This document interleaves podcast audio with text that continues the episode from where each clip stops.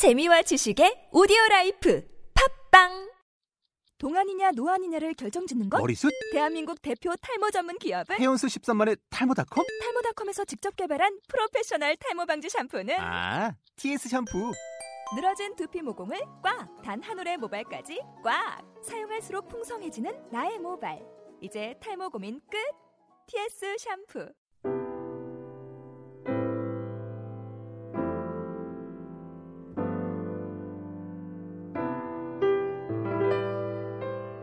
안녕하십니까. Bible Break의 두 번째 시간입니다. 첫 번째 시간은 너무 긴장을 해서 어떻게 녹음을 했는지 기억도 나지 않는데요. 그래도 너무도 감사하고 은혜롭게 녹음을 마쳤습니다. 들어주시는 모든 분들께 감사드립니다. 요 얼마 전에 미국에서 가장 큰 만화사 중 하나인 마블 만화사의 역사상 가장 강력한 악역이라는 인공지능체가 나오는 Age of Ultron이라는 영화의 예고편을 볼 기회가 있었습니다. 여기에서 재미있는 대사가 있었는데요. 그 나쁜 악역이죠. 울트론이 이런 말을 합니다. You are all puppet, tangled in strings. 말하자면 너희는 다 꼭두각시다. 모두 다 끈에 매달려 있지 정도의 이야기였습니다.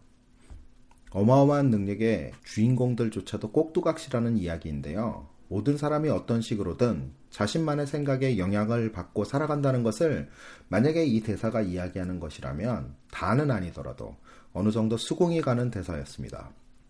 그런데 이 대사를 다시금 생각해 보게 하는 일이 그것이 실제로 일어나고야 말았습니다. 대한항공의 젊은 부사장이었던 조현아 씨의 땅콩 회항 사건이었는데요.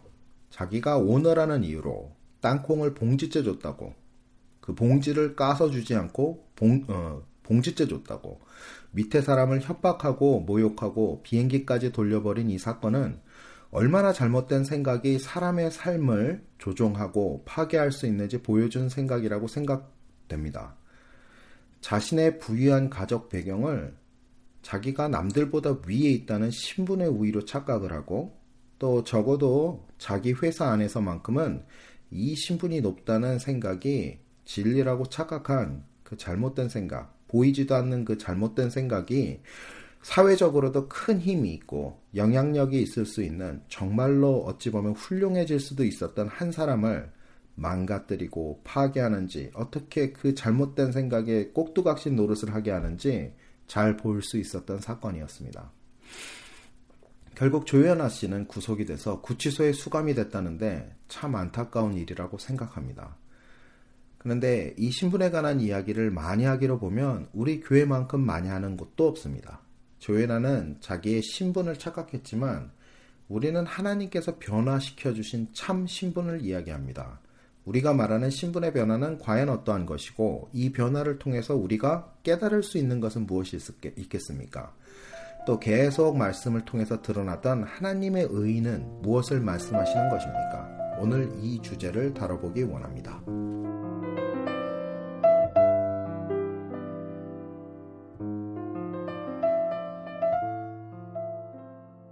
보실 본문은 요한일서 3장 1절부터 3장 6절까지입니다. 보라 아버지께서 어떠한 사랑을 우리에게 베푸사 하나님의 자녀라 일컬음을 받게 하셨는가?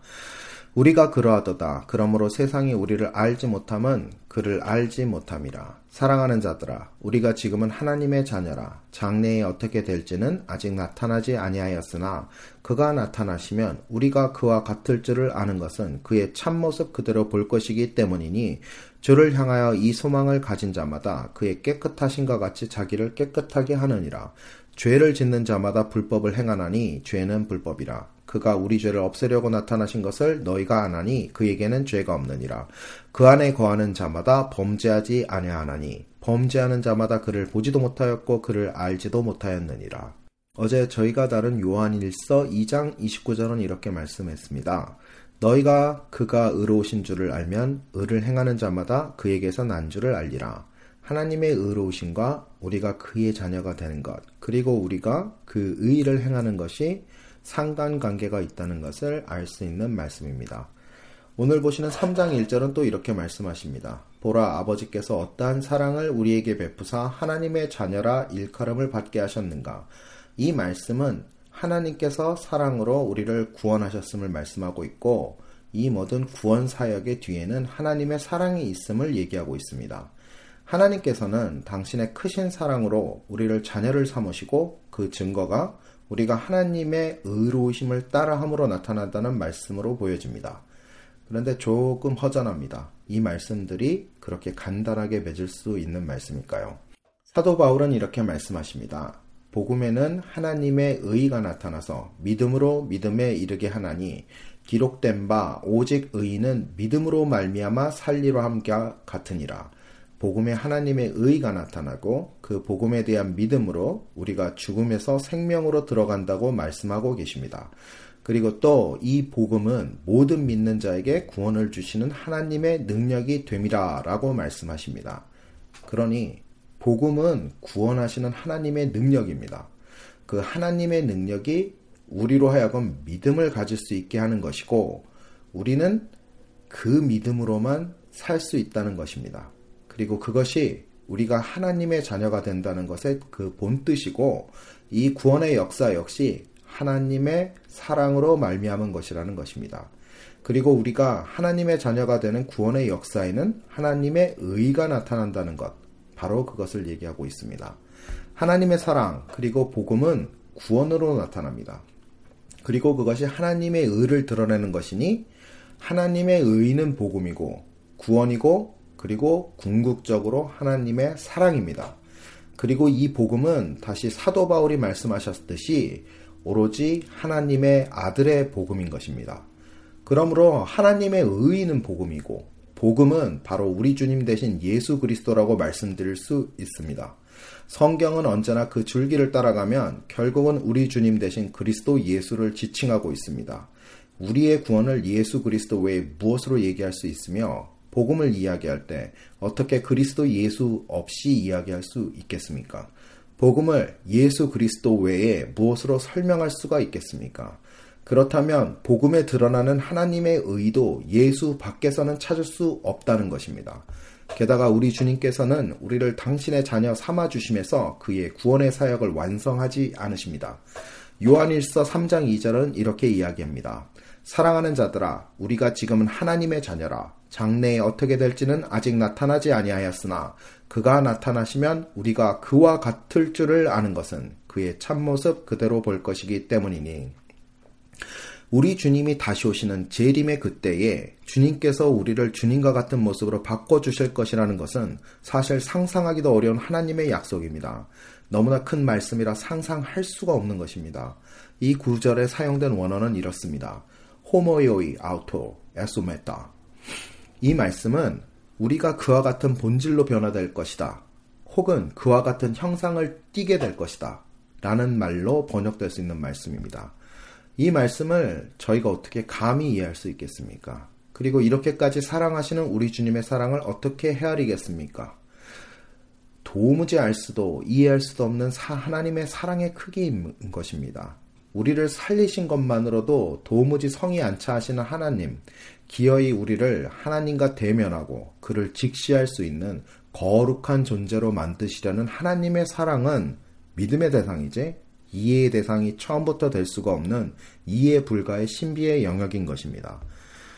그러니 요한일서 3장 3절은 이렇게 적고 있는 것입니다. 주를 향하여 이 소망을 가진 자마다 그의 깨끗하신과 같이 자기를 깨끗하게 하느니라. 하나님의 사랑이 우리를 구원해 주셨고 그 구원의 사역의 완성은 우리가 도무지 헤아릴 수 없는 어마어마한 것, 하나님의 스케일에 합당한 거룩한 것이 될 거라는 것, 바로 그 구원의 완성에 소망을 두는 자들은 지금 하나님의 자녀로 구원받은 이 모습조차도 완전하지 않는 것을 너무나 잘 알고 지금부터 주님 모실 때까지 하나님이 바라시는 모습으로 변화하는 그 길을 걸어가는 것을 주저하지 않는다는 말씀입니다. 그래서 바울 사도는 이렇게 말씀하십니다. 내가 이미 얻었다 함도 아니요 온전히 이루었다 함도 아니라 오직 내가 그리스도 예수께 잡힌 바 된 그것을 잡으려고 달려가노라. 표대를 향하여 그리스도 예수 안에서 하나님이 위에서 부르신 부름의 상을 위하여 달려가노라. 이 말씀이 사도 바울과 요한에게만 해당되는 말씀이겠습니까? 저와 모든 여러분께 하나님께서 주시는 말씀이라고 생각합니다. 우리의 신분은 하나님의 자녀로 이미 바뀌었습니다. 그러나 하나님의 사랑과 구원의 복음에 의해서는 이 모든 것이 아직 끝나지 않은 역사입니다. 우리가 바라보아야 할 표대는 우리로서는 짐작조차 어려울 만큼 기가 막히게 선하고 거룩하고 아름다운 것입니다. 이 길을 걸어가는 그 영광은 우리의 삶 속에서 주님께서 우리에게 해주신 그 사랑 그대로 우리 주님께서 우리를 구원해 주신 그 사랑 그대로 드러나야 마땅할 것입니다. 때를 얻거나 못 얻거나 주님의 이름으로 죽어가는 영혼들을 살리고 구원하는 일이 우리 삶 속에 언제나 나타나야 할 것입니다. 그 의로움의 증거가 우리가 하나님의 자녀됨과 하나님의 구원의 역사 속에 아직도 거하고 있음을 증거하는 증거가 될 것입니다. 우리의 고결한 신분은 죽어가는 영혼을 살리는 그 생명을 살릴 때 드러나는 것이지 세상이 말하는 높은 신분과 같은 그런 헛되고 거짓된 것이 아닙니다. 우리는 오로지 주님의 역사하심에 희망을 두고 살아가야 할 것이라 믿습니다. 오늘은 하나님의 의가 결국 우리 주 예수 그리스도로 우리 주 예수 그리스도의 복음으로 우리 주 예수 그리스도의 구원으로 우리 주 예수 그리스도의 재림으로 우리 주 예수 그리스도께서 우리를 완성시킴으로 나타나는 것임을 다뤘습니다. 하나님의 계획에는 언제나 완성에 이르는 끝이 있습니다. 이 끝은 알 수 있는 이해의 대상이 아닙니다. 다만 우리는 이에 우리의 희망과 믿음을 두고 표대를 향하여 나아갈 뿐입니다. 오늘도 은혜 넘치시는 하루 되시길 바라며 지금까지 유병훈이었습니다.